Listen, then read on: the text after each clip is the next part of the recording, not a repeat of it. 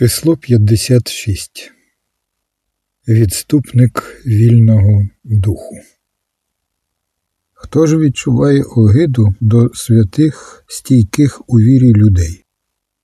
Чи не дивимося ми на них натомість із мовчазною повагою? І чи не радіємо ми за них із сумним жалем, що ми не належимо до кола цих прекрасних людей? Але звідки виникає та раптова глибока огида до того, хто колись був абсолютно вільний духом, а на сам кінець став вірянином? Якщо подумати про це, воно виявиться якимось огидним образом, який ми мусили б швидко стерти з душі. Чи не повернемося ми спиною до найшляхетнішої людини, якщо вона викликатиме підозру з цього приводу? І не через моральний пересуд, а через раптову огиду і жах. Звідки ця гострота відчуття?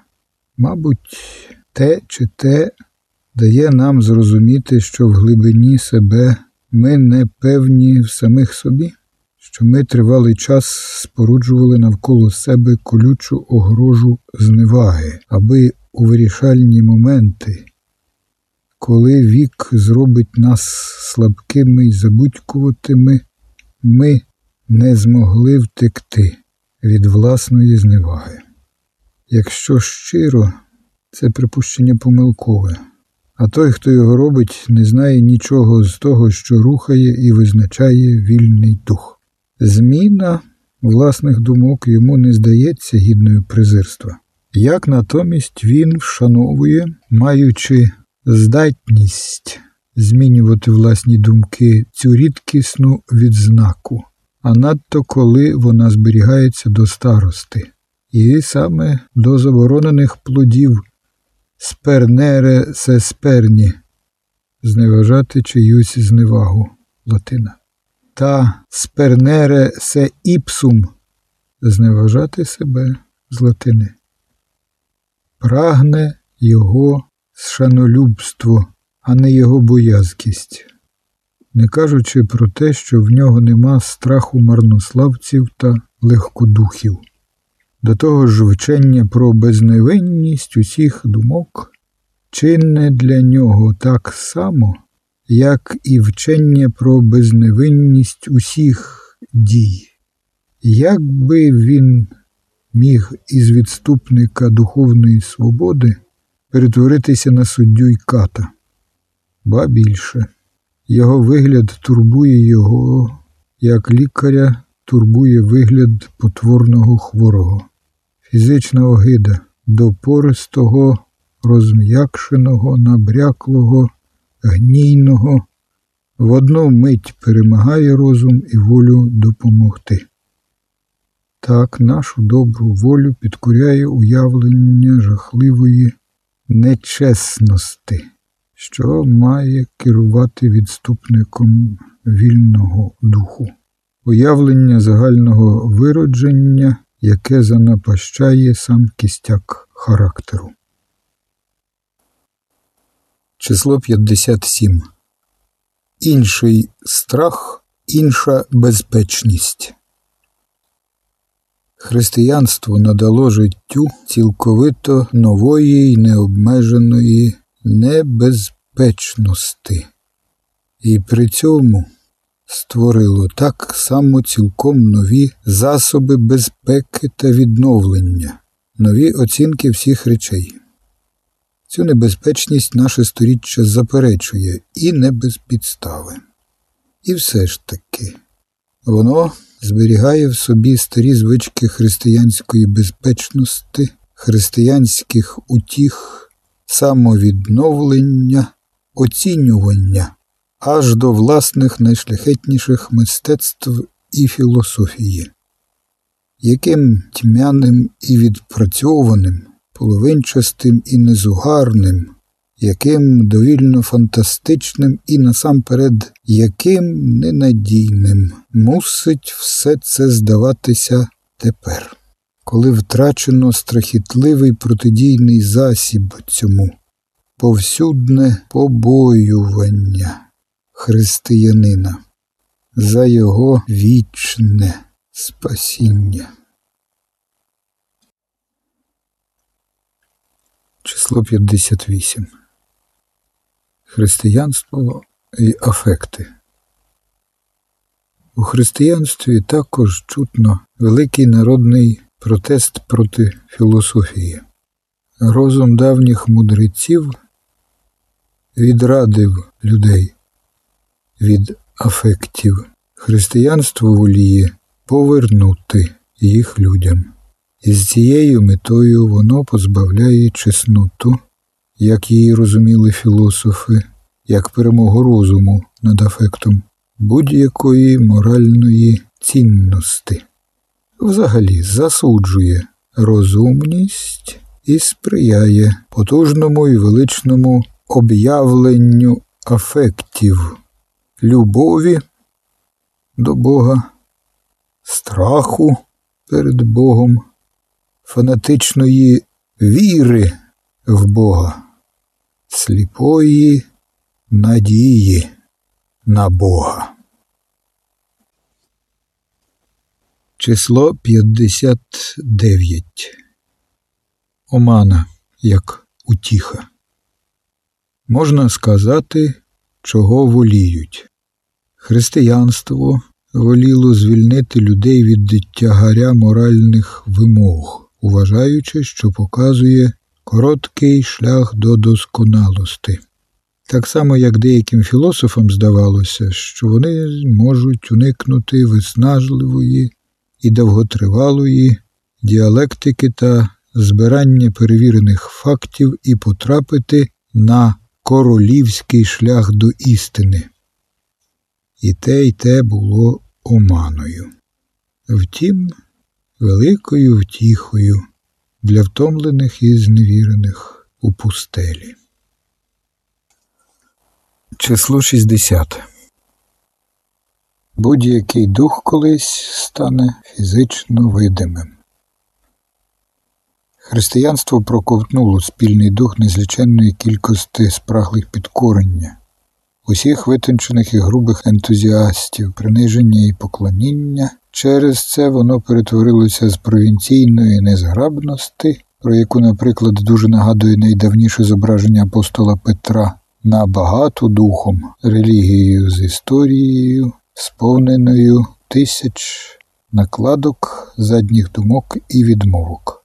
Воно зробило європейське людство мудрішим і об'єднало його не лише власною теологією.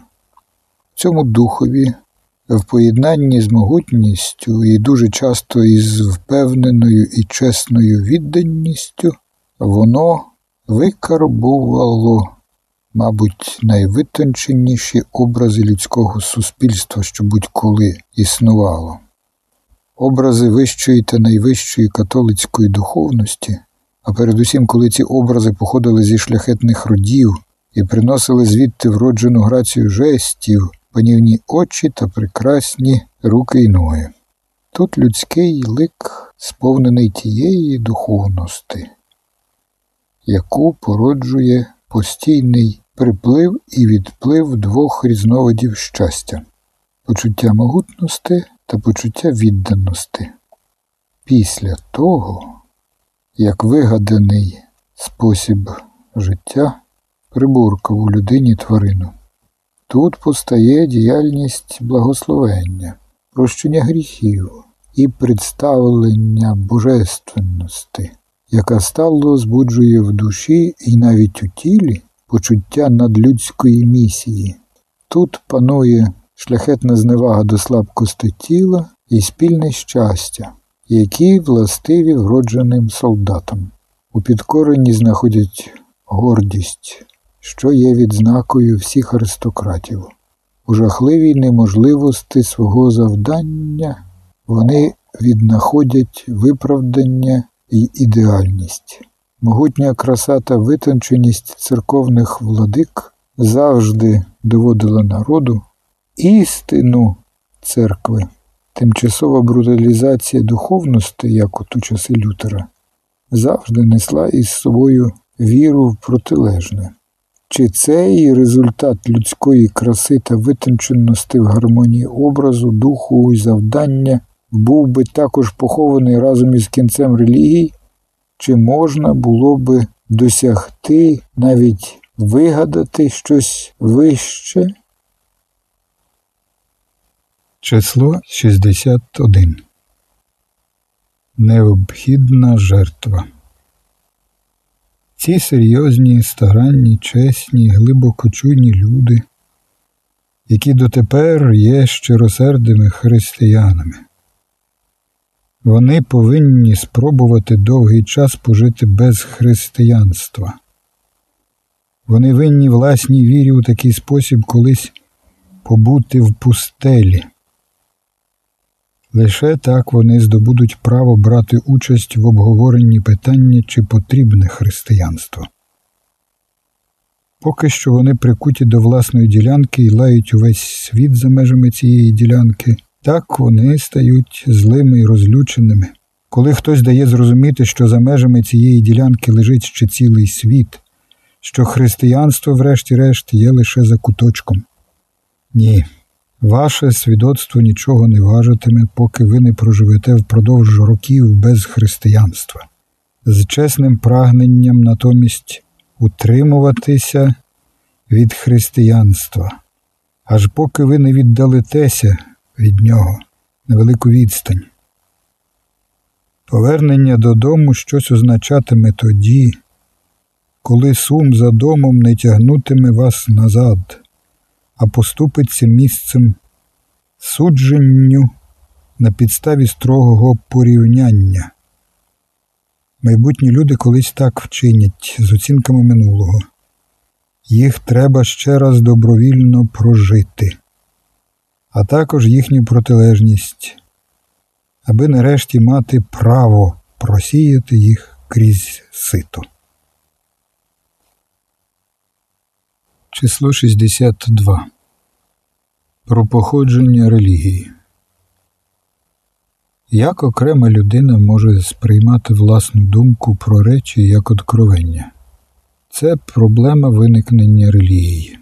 Щоразу окремій людині при цьому подають, як цей процес був можливий. Передумовою є те, що людина вже до того вірила в откровення.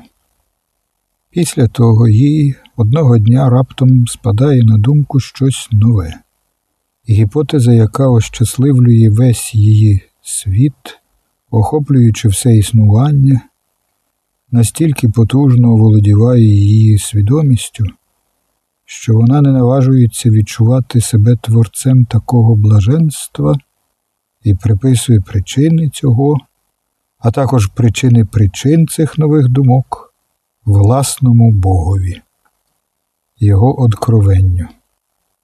Як може окрема людина бути творцем такого великого щастя? Звучить її песимістичний сумнів. Для цього тепер слугує інший прихований важіль. Наприклад, певну думку підсилюють тим, що сприймають її як откровення, при цьому закреслюють гіпотетичне його не критикують і навіть не сумніваються в ньому, а роблять його священним. Так принижують себе до органону. Але наша думка перемагає тепер як божественна. Відчуття того, що наприкінці залишаєшся переможцем, переборює те відчуття приниження. На тлі постає також інше почуття коли власний витвір підносять над собою і удають, що відмовляються від власної цінності, радіють з любові та гордості батька, яка все компенсує і більше, ніж компенсує.